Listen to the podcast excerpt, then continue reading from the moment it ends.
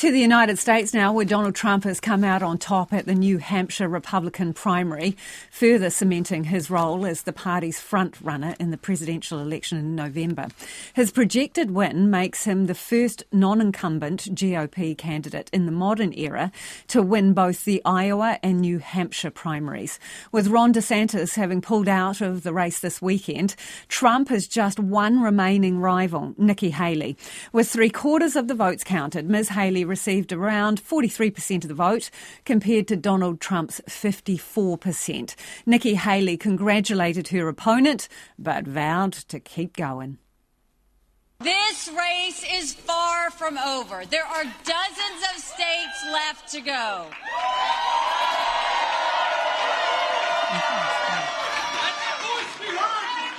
And the next one is my sweet state of South Carolina. Meanwhile, Donald Trump used his victory speech to mock his rival, saying she had a very bad night.